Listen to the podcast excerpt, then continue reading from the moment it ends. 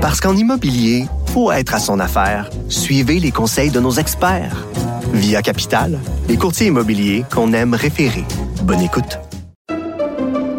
Pendant que votre attention est centrée sur vos urgences du matin, vos réunions d'affaires du midi, votre retour à la maison ou votre emploi du soir, celle de Desjardins Entreprises est centrée sur plus de 400 000 entreprises à toute heure du jour. Grâce à notre connaissance des secteurs d'activité et à notre accompagnement spécialisé, nous aidons les entrepreneurs à relever chaque défi pour qu'ils puissent rester centrés sur ce qui compte, le développement de leur entreprise. La rencontre Nantel du Rocher. Non, non, non, c'est pas une joke. Sophie du Rocher. Duduche, elle va se défendre. Guy Nantel. Ben, c'est exactement ça qu'il faut faire. Un duo déstabilisant qui confronte les idées. C'est à s'arracher les cheveux sur la tête. La rencontre Nantel du Rocher. Ça va être quelque chose. Bon, Guy, tu veux me parler d'un sujet qui polarise vraiment les gens, hein? l'augmentation du salaire euh, des élus. Euh, Qu'est-ce que t'en penses, toi? Quand si t'étais euh, devenu député, t'aurais pas voulu avoir 30 000 dollars de plus? Oh, oui, on en a parlé, euh, toi et moi, il y a quelques semaines. En fait, il y a cinq ou six semaines quand, quand ils ont passé euh, cette histoire-là.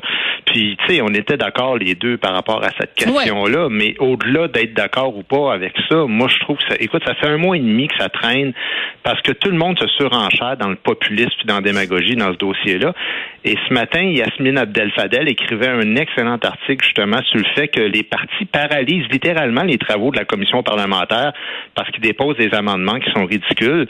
Parce que, tu sais, c'est le sujet parfait pour des politiciens, ça, pour dire au peuple, regardez, nous autres, contrairement à nos adversaires, on, on est vertueux, puis on lave plus blanc que blanc, puis on n'en veut pas cet argent sale-là. Évidemment, les champions, c'est Québec solidaire qui au début voulait pas de l'argent.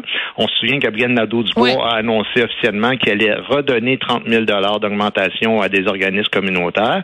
Il est quasiment passé un cheveu même de réclamer une diminution de salaire pour faire le parfait.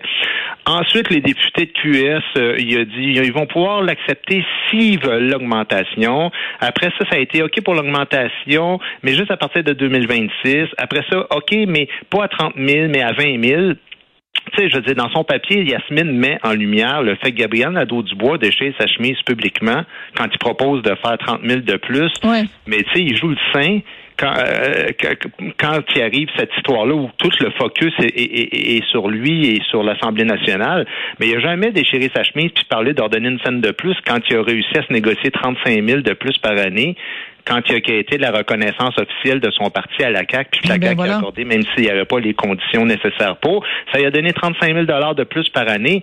Puis on n'a pas entendu parler de cette histoire de faut que je redonne mon argent supplémentaire. Fait c'est exactement ce que je déteste de la politique. Ça se retrouve exactement dans ce cas de figure-là en ce moment. Ouais, et c'est très très très facile de faire de la démagogie avec ce dossier-là pour une raison très simple, c'est qu'on est en pleine période d'inflation. Euh, tu sais, tu t'en vas faire l'épicerie puis tu manques de t'évanouir parce que tu, tu regardes le prix des aliments, ça n'a juste aucun sens. Alors, c'est très facile de dire, oh, c'est épouvantable des gens qui vont se payer, euh, surtout que c'est les, les, députés qui votent pour se faire une propre leur propre augmentation de salaire. C'est sûr que ça ça a l'air bizarre. C'est comme si moi, au lieu de négocier avec mon patron, je négociais avec moi-même puis que je m'auto donnais une, une augmentation de salaire. Donc c'est très facile de faire de la démagogie, euh, mais justement, il faut aller au-delà de, de, de, ces, de ces notions aussi simples et simplistes. Et euh, c'est quand même assez particulier qu'un parti qui passe son temps à accuser les autres de faire de la démagogie en fasse lui-même. Oui, puis, puis, puis le PQ est pas mieux dans cette histoire-là en passant, tu sais, parce que ils disent on va prendre l'argent, mais on va faire une comptabilité à part, puis là, ce 30 000 pièces-là, il va être compté à part, puis au bout de l'année, on va garder seulement la proportion équivalente à la moyenne des augmentations qui sont accordées aux enseignants, puis aux infirmières, puis aux fonctionnaires dans leurs prochaines négociations. Euh, qu'est-ce que c'est ça, cette affaire-là? Je veux dire, c'est tous des dossiers différents. Voyons donc. Tu sais, en 2021, là, Sophie, les enseignants ont, été augmentés de 15% au Québec. OK? En moyenne, là, c'est à ça que ça ressemble. Mais si dans leur prochaine convention, là, les profs sont, sont, sont augmentés de 5% mettons, là, ben, c'est toujours bien 5% qui se rajoute aux 15 précédents. Ben voilà. Tu as même une augmentation sur la première augmentation qui, qui donne un 21-22% En quoi les députés devraient conserver juste l'équivalent de 5% alors que ça fait 23 ans qu'ils n'ont pas vu le, leur revenu euh, reconsidéré? En tout cas, moi, je pense qu'il est temps que ça se règle tout ça parce que cette campagne d'étalage de la vertu-là, ça nuit aux affaires courantes. les commissions parlementaires, ça sert à faire passer des projets de loi qui, en ce moment, qui peuvent pas passer parce qu'on passe des heures interminables à débattre d'un dossier qui, au final, va, coûter quoi? 3-4 millions aux contribuables de plus, là.